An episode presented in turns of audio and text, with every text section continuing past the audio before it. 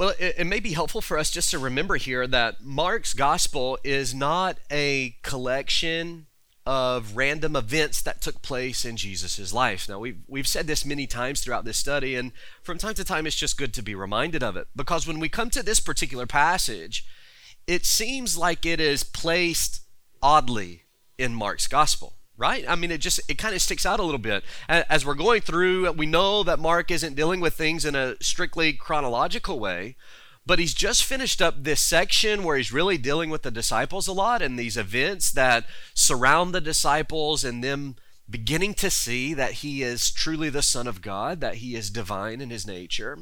And then he's about to move forward to some other miracles. This passage contains no miracles. There is actually some very important teaching, but it just seems odd that it would be placed here.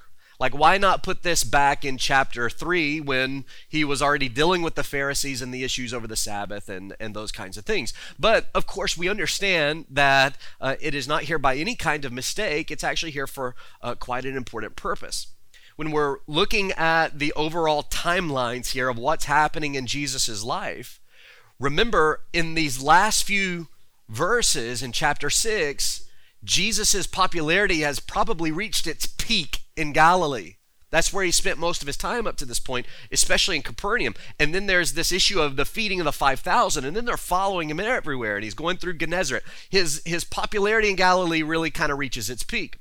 But then remember, at the very next day, after the feeding of the 5,000, John tells us that most of Jesus' followers left him and then what's he going to do at the end of this passage? If you've read ahead, you know the places that he goes to next are not in the Jewish regions of Galilee. He spends his time among the Gentiles now. What does this passage help us understand in that transition? It helps us understand why. These men, these Pharisees and scribes, represented the apostate nation of Israel. And it was necessary, as we'll get to in a couple of weeks, it was necessary for Jesus to first go to the Jews. And he even instructed his apostles to do the same thing. But it was never meant, the gospel was never meant to be exclusive to the Jews. It just began with them. And in their apostasy, and perhaps even to reveal their apostasy, Jesus spends this time in Galilee. He exposes these Pharisees and scribes, and then from there he moves on. You remember what they're doing they're seeking to destroy him. And so Jesus leaves that. And maybe you would think uh, if, if, if maybe you're new to the gospel books and you're looking at all of these really amazing things that Jesus has done, and you think everywhere Jesus goes, everybody that's sick is all of a sudden well. Like that's amazing. And, he, and he's controlling storms with his words, and he's feeding people, thousands of people with just a, few pieces of fish and bread. And, and we think, why would anybody be against that? Like, who in the world would see that and have a problem with Jesus? Well, then Mark gives us this little example of why these people had a problem with Jesus. They basically ignored all of those things of his identity and what he was doing because they were so deeply offended at, uh, at his lack of regard for them and their rules. And that's what we're really going to get into today it, it may be a temptation for us as we look through these verses to focus so much on these three parentheticals that we actually end up missing the, the real issues here and, and the main point of, uh, of the passage itself. This is a popular passage in modern times among modern Christians, at least here in the United States, because there's almost like this generational war that happens in churches there is there's one generation that that that are, are used to worshiping or doing things in one way and then there is another generation that wants to change all of that and do different things. And and this becomes somewhat of a battleground passage among some people where those who want to change all the stuff that has traditionally been done will come to this passage in verse 7 and they'll just look at those parentheticals and they'll say, "Well, th- this you're just a Pharisee because this is what they were doing. They had all of these traditions that they did, and then and then there was this Corban thing, and look what this is, and then look what Jesus declared was was all of a sudden fine." And and and they use this. They focus on the parentheticals to say tradition is bad. Jesus says we can do whatever we want, and that kind of becomes their synopsis of the passage. Okay, they they may prove their point in pointing out the dangers of traditionalism and certainly the dangers of legalism, but in the process, they may actually miss the point of the passage.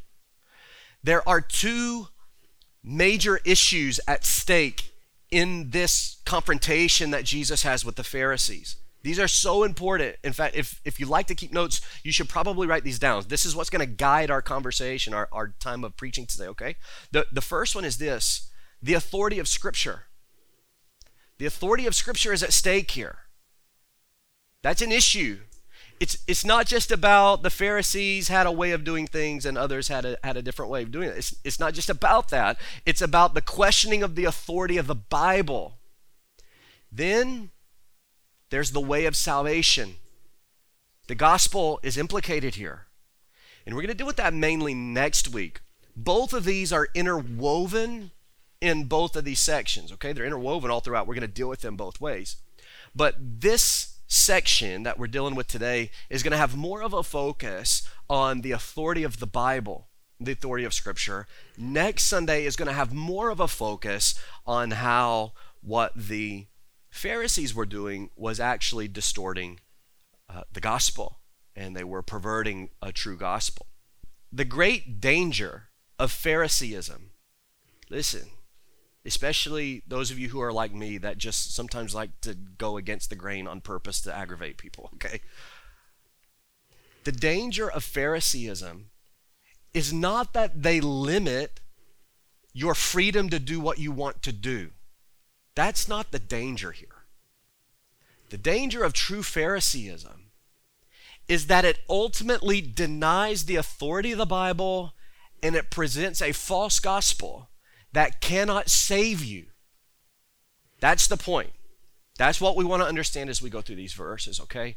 I've broken uh, these uh, this section today, th- 1 through 13, into just three statements. Maybe they'll be helpful for you as well. The first thing that I wrote down for the first four verses is this developing tradition. Developing tradition. Look with me at verse 1.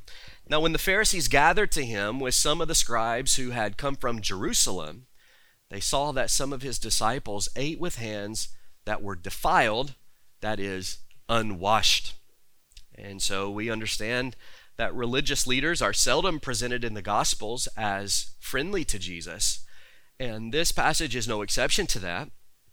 And remember, the Pharisees and the scribes played a very significant role in the life of Judaism, especially in the first century. Now, these men considered themselves to be the holiest of Israelites, but their understanding of holiness was very superficial. It was all external. And they established themselves as the religious authorities of the people. They demanded that all the people listen to them and follow their regulations that they had developed. And they were the type of individuals, as we study through the Gospels, that always had an axe to grind. You know those type of people, right? You probably work with people like that sometimes, that you can't actually have a conversation with them without them bringing up something that they don't like about what you're doing or how you're doing it. You know those people. The Pharisees were those people. And it wasn't just with Jesus, it was with everybody. They always had an axe to grind. There was always something they were picking apart about everybody else. And by the way, when it came to their traditions, it seems like they were actually pretty good at keeping their laws. But they were also very, uh, uh, very open to condemn everybody else for not keeping their laws. And so Mark records that a group of these men come from Jerusalem again, and they have surrounded Jesus. Look at verse 1 again. Now, when the Pharisees gathered to him, the implication here in the language is that they have encircled him almost. That's kind of the picture we get. Jesus is with people. The Pharisees kind of stand in between that. They, they encircle Jesus. Why? In order that they may trap him. That's what they wanted to do. And their a- a- accusation on this day seems so silly. What they were upset about was that some of Jesus' disciples ate some food in front of them and they didn't wash their hands first.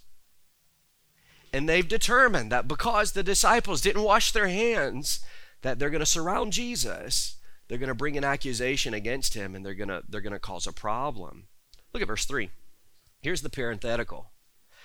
For Pharisees and all the Jews do not eat unless they wash their hands properly, holding to the tradition of the elders. And when they come from the marketplace, they do not eat unless they wash. And there are many other traditions that they observe, such as the washing of cups and pots and copper vessels and dining couches. So Mark gives us a little explanation here of this is this is why they were bothered. This is what was what was going on. And so the first thing obviously has to do with them washing their hands. And then he says this is what the Jews do. They do not eat unless they wash their hands and there's a way that they would do this. This was regulated by the Pharisees. They had to do it a certain way.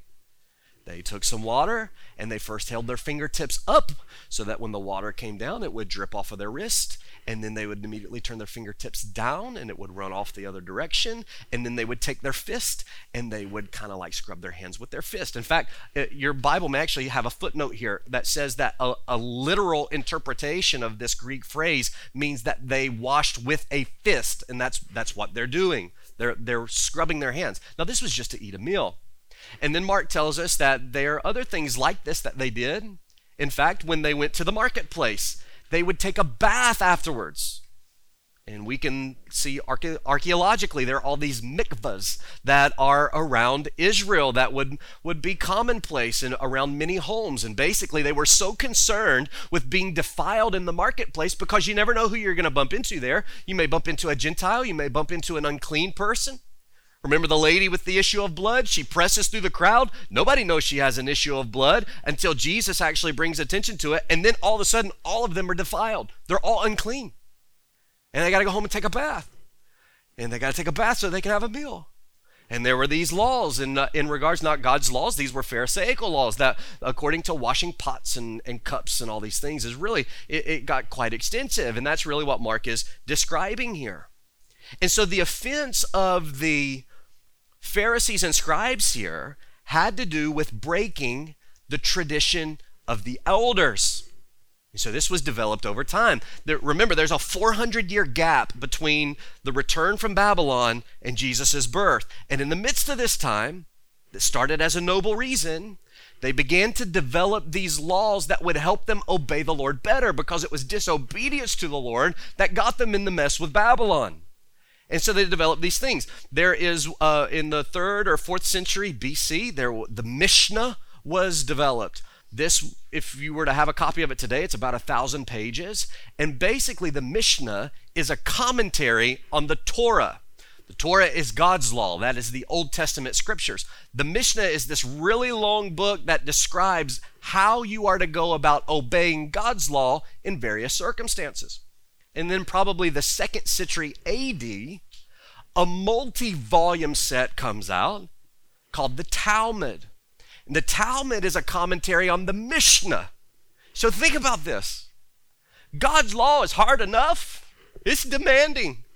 And then these men, over the course of all these years, have developed hundreds and hundreds and hundreds of more laws that God did not require, but they required. And they developed this tradition that became known as the tradition of the elders. Now, the motivation behind the development of these traditions may have been noble, but they were fundamentally flawed from the beginning, and here's why. The reason they developed them is because they considered God's given word as insufficient for them to know how they were to live out their life in various circumstances. They did not believe in the su- sufficiency of Scripture. So even if they just did this so that they could try to keep uh, God's laws the best that they possibly could, their assumption was that God's word wasn't enough. Now, we need to acknowledge that tradition is not intrinsically evil. We know that, right? We all have traditions. Our day to day life is, is directed by tradition that we don't even recognize that we have. Our, the very structure of our service today is not based on something that, that God has told us to do. He, he didn't say, This is what your service order should be. This is based on tradition. It's the things that we have gathered, and this is how we do it. And if we change it, it bothers me. We don't like to do that, right? But there's nothing intrinsically evil about tradition. Perhaps uh, the, the way that we see this most clearly is in the celebration of holidays. But at the same time, we should acknowledge that tradition has this unique way of creating division and conflict. There is a particular tradition that my family has that Julie and I have fought about for 12 years now. And it has to do with birthday celebrations. Now, my family, my mom especially, since I was born, I would imagine even since before I was born, even going back to my brother's birth, everybody's birthday gets a birthday cake. It doesn't matter how old you are. Now, this is a common tradition. I recognize that. But the, this the, every year, it doesn't matter how old you are. It doesn't matter how you're related to the family. You may get no gifts. We may not even get together. But mom wants to know that on my birthday, I had a birthday cake. And the birthday cake is not like whatever you want it to be. It's a quarter sheet cake you get from the grocery store. It's white cake don't even bother suggesting chocolate. It's not it's not that we don't like chocolate. It's just we're we're Blankenships. This we don't eat chocolate cake. That's not what we do on birthdays. Like we didn't even get marbled cake. In it, like it's white cake, buttercream icing. Don't ask for the whipped stuff. Buttercream. It doesn't matter what the design is. It just has to be a quarter sheet cake, white cake with buttercream icing. And then to go along with that, is there's candles that correspond to age. I know that's a common tradition as well. And then when it comes time to sing the happy birthday song, what my family does, the right way to do it, is that you blow the candles out first. And that is what signifies to everyone in the room, okay, it's time to now sing the song. It's like it's like the maestro of an orchestra saying, "All right, here we go." And then he brings everybody in. Okay, the blowing of the candles is bringing everybody in. All right. Julie comes along, and my sister in law, Kathleen, and together they decide, I don't want sheet cake. I want cookie cake, like some kind of barbarian. They want cookie cake. And it gets worse because they don't blow the candles out first, they sing first. And then they blow out candles, which is so weird. Why would you do that? That's a tradition that we have. All right? It bothers me when we don't follow that tradition. Cookie cake is weird. I like cookies. I like cookies, but on a birthday, you don't have cookie cake. That's not what you eat, okay? Now, it would be one thing for me to just acknowledge I have a preference with birthday cakes. I, have a preference, and Julie has a preference, and we just agree that we have different preferences on it. Okay, that would be one way to handle it. Another way to handle it would be to say, Julie, so long as you are committed to breaking this tradition, you will never be a real Blankenship. Right? That would be another way to process that tradition. Here's what began happening with the Pharisees and the scribes they developed these traditions, they developed these regulations. And they essentially said, if you don't follow these, you are not a true child of God. You are not a true Israelite. You are not pleasing to the Lord, neither are you acceptable to the Lord. And it's not that the tradition was wrong. It's not that having things that help guide what you're doing is a bad thing to do. That's okay to do. The problem was that they uh, were turning their traditions into something that it wasn't. And they ended up denying the authority of, the, of God's word. And they ended up teaching that outward conformity to their rules was actually necessary for salvation. And it produced this fear. Think about these Jews that would go to the marketplace. They're so worried about being unclean because they accidentally touch somebody that, that is ceremonial unclean that all of a sudden they're not acceptable to God anymore.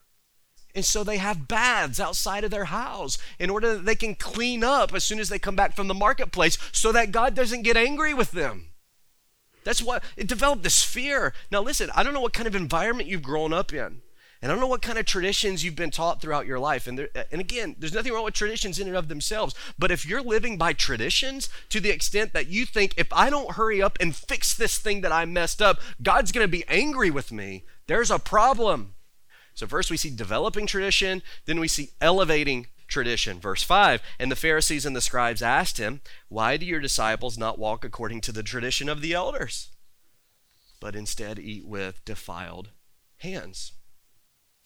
Now, this is not an example of a genuine inquiry on their part. They're not asking a sincere question here. This is an accusation. Remember, they were not Galileans. Mark says in verse 1 they came from Jerusalem. And there's one reason that they came they wanted to entrap Jesus. They were trying to find a way to accuse him in order that they might destroy him. In fact, just flip a couple of pages back to chapter 3. We've seen this already.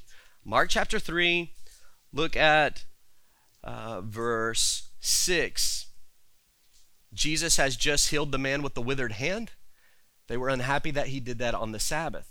And here's what happened the Pharisees went out and immediately held counsel with the Herodians, which were their enemies, and they held counsel against him how they might destroy him. That's months before this takes place, or at least in the way that Mark presents it. Months before. Now there are these delegations of Pharisees and scribes coming to Galilee from Jerusalem for the sole purpose of finding a way to accuse Jesus so that they might destroy him. And why did they want to destroy him? It wasn't because he broke God's law. It wasn't because he was doing bad things. It was because he broke their law and their tradition. Their anger was not due to any violation against God it was their own pride. They had elevated their traditions to a place of equality with God's word. So they were deeply offended then whenever Jesus and his disciples disregarded their rules. Now think about this. Their hearts were so hardened to the truth that they refused to consider all that Jesus had done and taught. They're so filled with pride that they sought to destroy, to murder the one who walked on water and healed the multitudes and fed thousands of people and all these things we've seen Jesus do. They didn't care about that. They were blind to that. Why? Their own pride. And what their pride had caused them to do was elevate their tradition to the place of God's word. Now, this question also reveals a, another problem, this question that the Pharisees and scribes asked Jesus. And it's not only that they denied the authority of Scripture, but it actually begins to reveal their false gospel.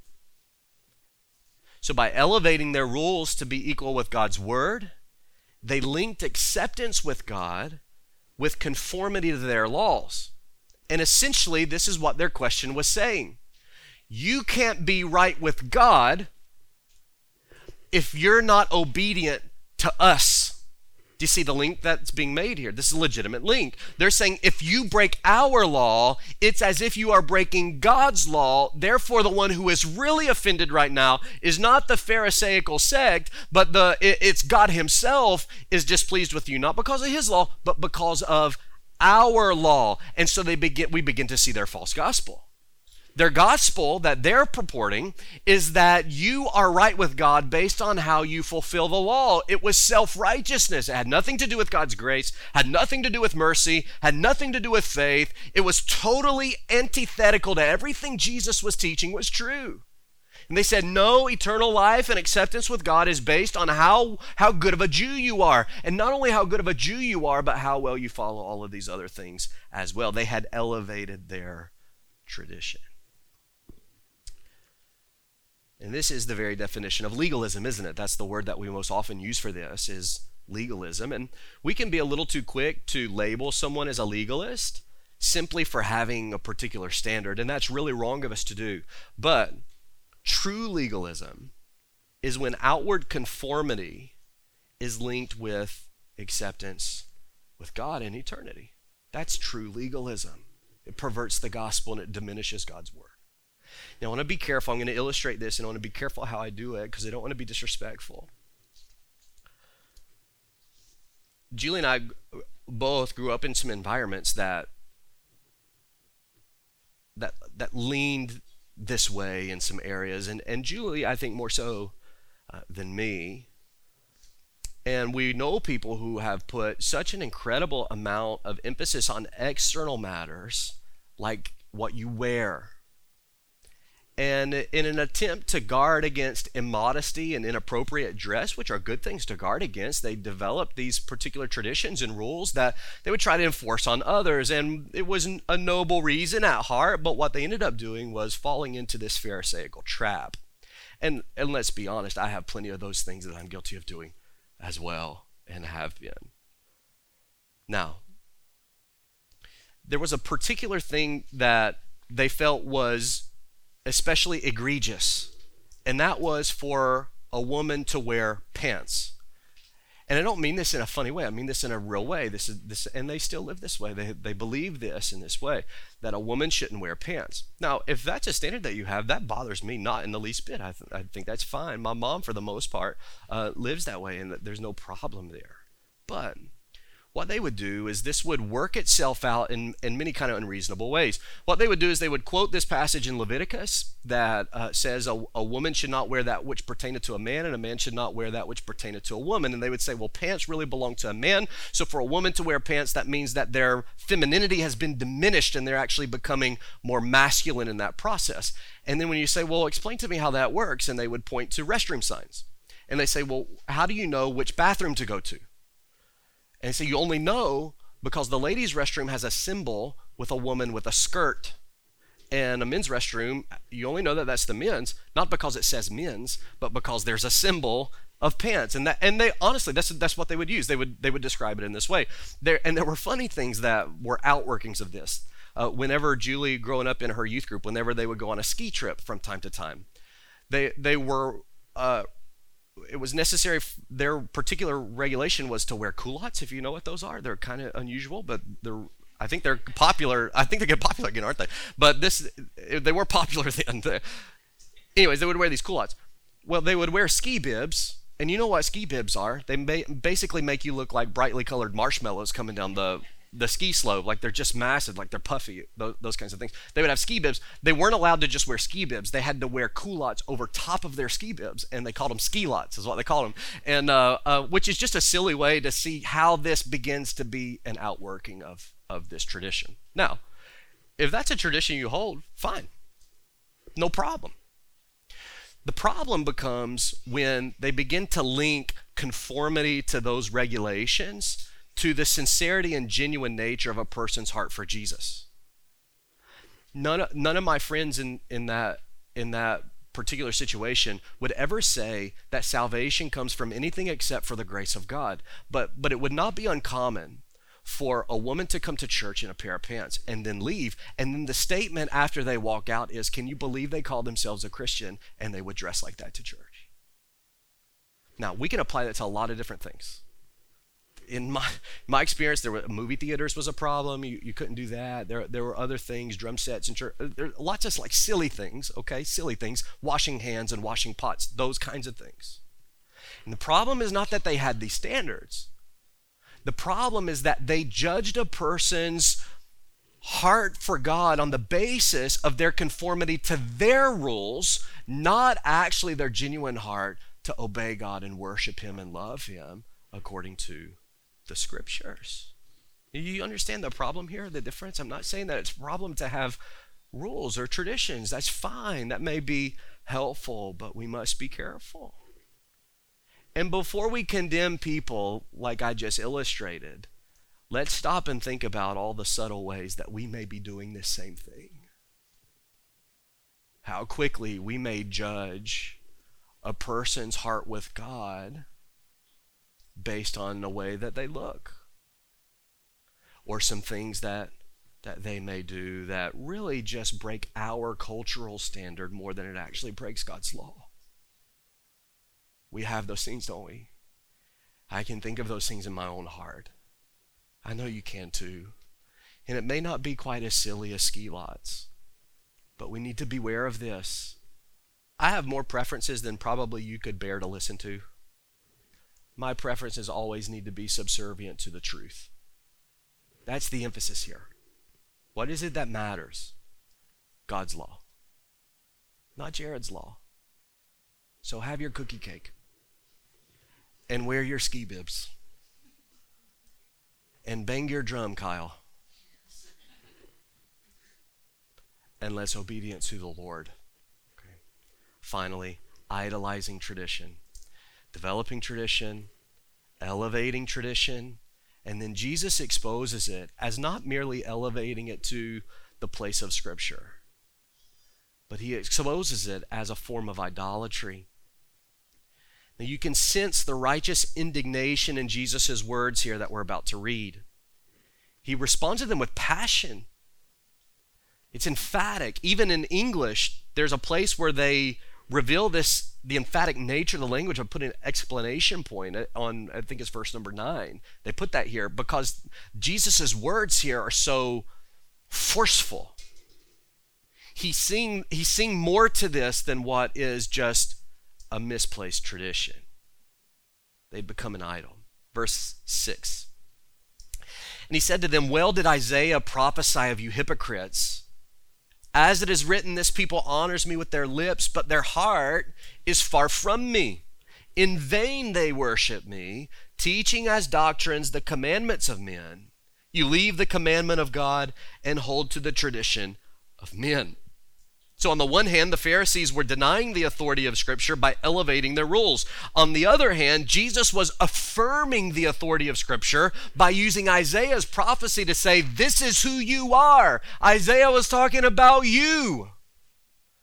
That everything looks fine on the outside, it looks like you've got it all together, and you're wearing all the right things, and you're saying all the right things and, and nobody's going to be more pious than what you are, but your heart is far from Him. And Jesus goes on to say that means that your worship is worthless. In vain you worship me. Why? Because you teach as commandments the doctrines of men.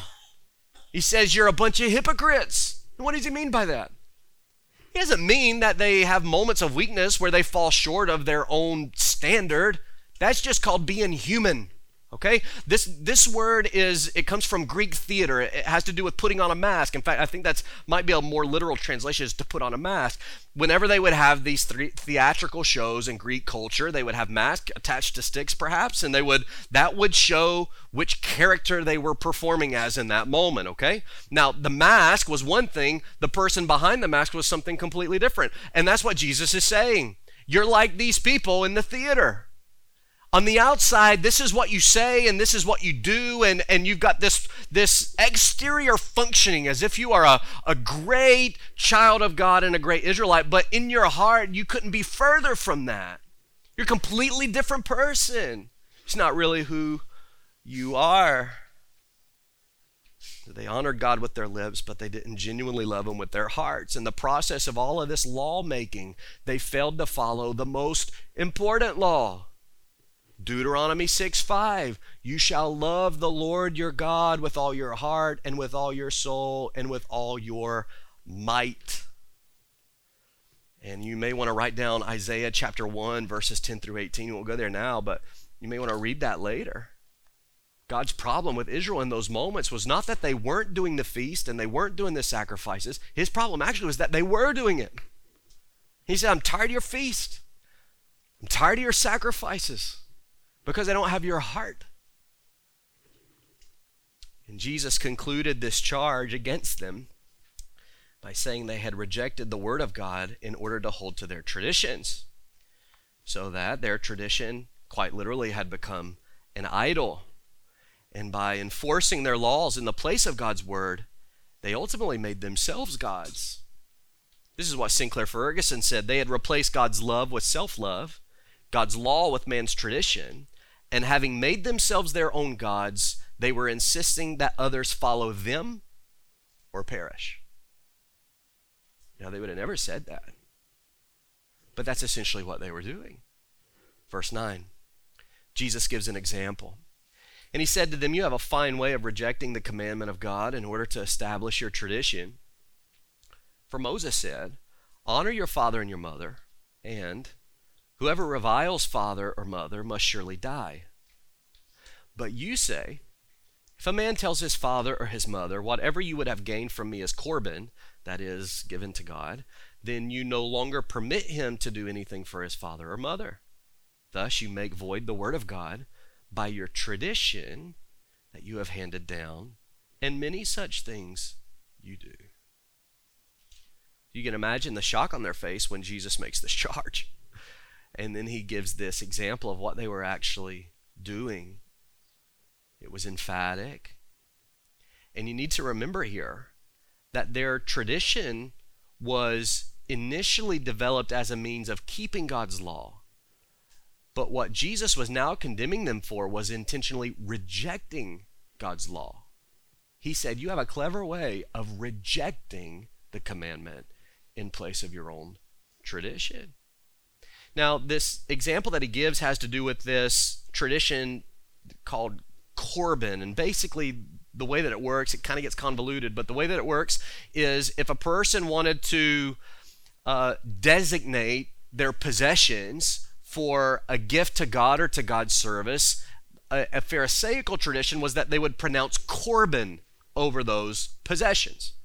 And they would remain in control of those things but they weren't allowed to be used for other purposes or given to other people. Okay, so they, they say, I want to give this to God. I'm going to pronounce Corban over it, and at the end of my life, it goes to the church or goes to the temple or goes to whatever. Okay, that's essentially what is happening here. And there's a couple of reasons that people may do this. The first reason is a genuine devotion to God, and there's nothing wrong with that. The Bible talks about making vows. There's no problem with making a vow to the Lord. We need to make sure we're very mindful of how we do that.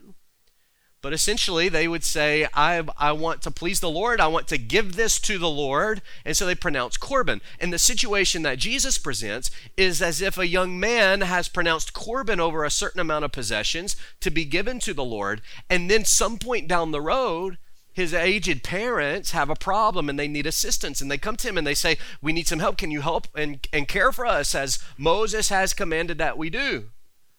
And they go and they say, Okay, I, I, want to help. And then the Pharisees stop them and say, No, you can't do that. You can't use these resources to help your parents because you pronounced Corban over those, those issues. And look at Jesus' language in verse number 12.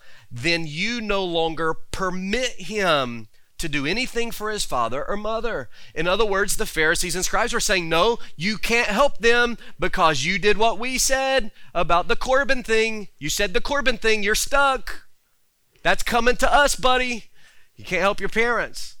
And Jesus says what you're doing is you're rejecting God's law and preventing people from being obedient to God in order that they would be obedient to you. It's not just that you've elevated your tradition to the position of Scripture, you've actually made your tradition greater than Scripture. It's an idol. It's an idol. And you have made yourselves little gods that determine who is right and who is wrong, who will live and who will die. There's a second reason somebody may do this. T.W. Manson said that this, this would have been a regular practice that a Pharisee perhaps might would decide, you know, I've got this thing against my parents. I know that they're getting up in age and I don't want uh, to have to give my stuff to them because they, they were rude to me about whatever, whatever happens. And they say, okay, I'm going to pronounce Corban over my stuff. And it's not so much in order that I can give it to God, I just want to keep it away from them. So there's two things happening here. But it all boils down to the same thing. Jesus is saying, you're breaking God's law to do your own thing. And so, do you see the hypocrisy in all of this? They claim to love God. They came to want to claim to want to keep His law, but in reality they were idolaters. Jesus said, "Many such things you do." They were actively engaged in this in a, in a multitude of ways. And it's no different than the fundamentalist that emphasizes their rules over grace. It's no different than the Roman Catholic that insists on the church's authorities and traditions. It's no different than the Church of Christ congregation that preaches baptism as a means of salvation. They all deny the truth of God's word while trying to maintain an external veneer of holiness and loyalty to God. Am I making sense? You understand? Let me finish it this way Acceptance with God is found in the person and work of Christ, not in obedience to religious ideas and regulations. Listen, please hear me.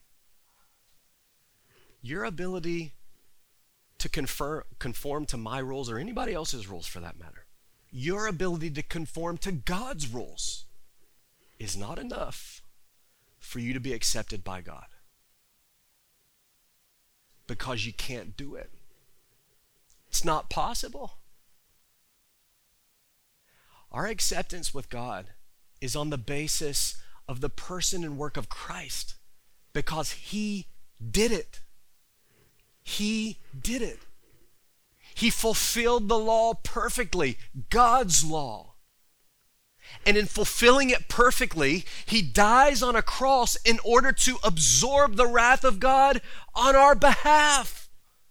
And we keep coming back to this passage so much recently. And, and, and when we go to Second Corinthians chapter 5 or 1 Corinthians chapter 5, and it says, He made him to be sin who knew no sin, that in him we might have the righteousness of God. Jesus perfectly fulfilled the law because we can't perfectly fulfill the law. We will never be accepted by God based on how good we are. You can't. You'll never be good enough. His, his standard is perfection, absolute perfection. And even if you do pretty good, you'll never reach that standard. But Jesus did reach that standard. Why? Because he's not just a man, he is God in the flesh and he lived a sinless life. And so when he died on that cross, he died not because he deserved punishment for sin, he died in your place, literally, in the place of sinners. He absorbed God's wrath, and in return, there's this imputation that takes place where our sins and the judgment against them is imputed onto him on the cross, and then his perfect righteousness is then imputed onto me, who is undeserving of any grace of God. That's where your acceptance comes from. It doesn't matter if you wash your hands. Don't wash your hands before lunch. It doesn't matter. It doesn't matter. Wear pants. I don't care. Eat cookie cake. Maybe. Eat cookie cake. Eat all the sheet cake you want. It won't matter. It won't matter if you don't know Christ. If you don't know Christ, it doesn't matter. Acceptance with God is on the basis of who He is, not on the basis of who you are because at the end of the day, you're nobody, and neither am I. Thanks, Abby. Remember Romans 10. What is it that I'm supposed to believe in all of this? What is it that I'm supposed to believe in order to receive this salvation? Because salvation is not something you earn by doing, it's something you receive by believing. You believe that Jesus is the Messiah and the Son of God. You believe that his death on the cross was a sufficient atonement for your sin that he rose from the dead to prove his power to give you life, and that he is the Lord of all, to whom we should lovingly submit and serve. And remember Romans 10. If you confess with your mouth that Jesus is Lord and believe in your heart that God raised him from the dead, you will be saved. For with the heart one believes and is justified, and with the mouth one confesses and is saved. And one final point of application. As Christians, we struggle with how to govern our behavior and practice. We do this a lot. It's, it's easy to blur the lines, isn't it? We all struggle with this. Alistair Begg, it, you know, I listen to him a lot, and he said something in preaching on this passage that I found helpful for me, and it was this That which is in conflict with the Bible, or, or not in conflict with the Bible, nor commanded by the Bible may be permissible, provided it's not enforced upon people as essential, and particularly essential to acceptance with God.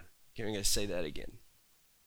That which is not in conflict with the Bible, nor is commanded by the Bible, may be permissible, provided that it's not enforced on people as essential, particularly as essential to acceptance with God.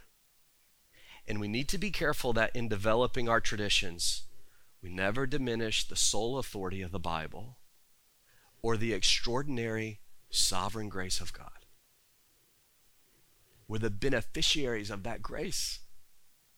Why in the world would we ever again bind ourselves or anyone else to the bondage of the law? In Christ, we are made free from that. Not to disobey it, but to actually finally, truly, genuinely obey it in Christ. Sometimes, even in our evangelism, we have all the things right for salvation, and then once somebody gets saved, we have this way of strapping on the bondage of Phariseeism to them all over again. Why would we do that? Don't, Don't diminish the grace of God. Don't diminish the authority of the Word. Have the highest possible view of God's Word you can. And be the greatest proponent of God's grace that anyone in your family or in your place of work has ever seen.